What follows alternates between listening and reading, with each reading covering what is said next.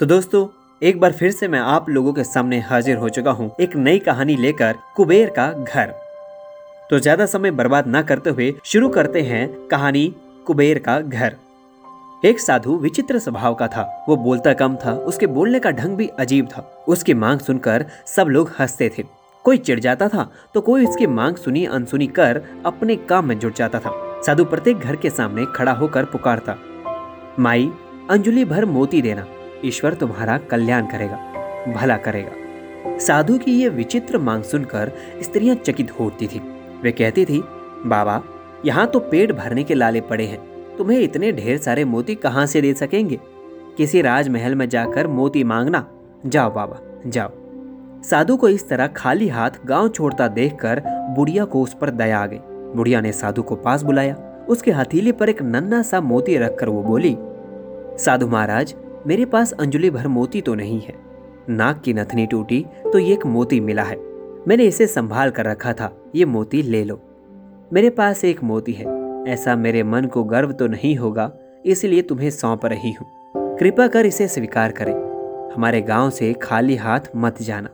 बुढ़िया के हाथ का नन्ना सा मोती देखकर साधु हंसने लगा। उसने कहा माता जी ये छोटा मोती मैं अपनी फटी हुई झोली में कहाँ रखूँ? इसे आप ही अपने पास रखना। ऐसा कहकर साधु उस गाँव के बाहर निकल पड़ा। दूसरे गाँव में आकर साधु प्रत्येक घर के सामने खड़ा होकर पुकारने लगा। माता जी प्याली भर मोती देना। ईश्वर तुम्हारा कल्याण करेगा। साधु की ये विचित्र मांग सुनकर वहाँ की स्त्रियाँ भी अचंबित हो उठी। वहाँ भी साधु को प्याली भर मोती नहीं मिले। अंत में निराश होकर वो वहाँ से खाली हाथ जाने लगा। उस गाँव के एक छोर में किसान का एक ही घर था। वहाँ भी मोती मांगने की चाह उसे घर के सामने ले गई। माता जी प्याली भर मोती देना, ईश्वर तुम्हारा भला करेगा। साधु ने पुकार लगाई।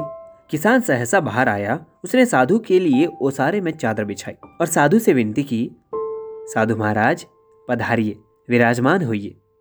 किसान ने साधु को प्रणाम किया और मुड़कर अपनी पत्नी को आवाज़ दी, लक्ष्मी, बाहर साधु जी आए हैं, इनके दर्शन कर लो। किसान की पत्नी तुरंत बाहर आई। उसने साधु जी के पाँव धोकर दर्शन किए। किसान ने कहा, देख लक्ष्मी साधु जी बहुत भूखे हैं। इनके भोजन की तुरंत व्यवस्था करना, अंजुली भर मोती लेकर पीसना और उसकी रोटियाँ बनाना। तब तक मैं मोतियों की गागर लेकर आता हूँ। ऐसा कहकर किसान खाली गागर लेकर घर के बाहर निकला। कुछ समय पश्चात किसान लौट आया। तब तक लक्ष्मी ने भी भोजन बनाकर तैयार कर रखा था। साधु ने पेट भर भोजन किया। वो प्रसन्न हुआ। उसने हंसकर किसान से कहा बहुत दिनों बाद कुबेर के घर का भोजन मिला है। मैं बहुत प्रसन्न हूँ। अब तुम्हारी याद आती रहे, इसलिए मुझे कान भर मोती देना। मैं तुम दंपति को सदैव याद करूँगा। उस पर किसान ने हंसकर कहा, साधु महाराज, मैं अनपढ़ किसान, आपको कान भर मोती कैसे दे सकता हूँ? आप ज्ञान संपन्न है। इस कारण हम दोनों आपसे कान भर मोती की अपेक्षा रखते हैं। साधु ने आँखें बंद कर कहा, नहीं किसान राजा, तुम अनपढ़ नहीं हो। तुम तो विद्वान हो। इसी कारण तुम मेरी इच्छा पूरी करने में सक्षम रहे। मेरी विचित्र मांग पूरी होने तक मैं हमेशा भूखा प्यासा हूँ। जब तुम जैसा कोई कुबेर भंडारी मिल जाता है तो मैं पेट भर भोजन कर लेता हूँ। साधु ने किसान की ओर देखा और कहा, जो फ़सल के दानों, पानी की बूंदों और उपदेश के शब्दों को मोती समझता है, वही मेरी दृष्टि से सच्चा कुबेर का घर है।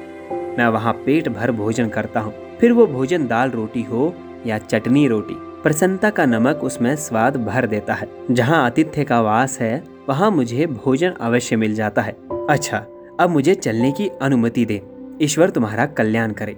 किसान दंपति को आशीर्वाद देकर साधु महाराज आगे चल पड़ा। कहा, पृथ्वी पर तीन ही रत्न है, जल, अन्न और सुभाषित। मूर्ख लोग ही पत्थर के टुकड़ों हीरे मोती माणिक्य आदि को रत्न कहते हैं।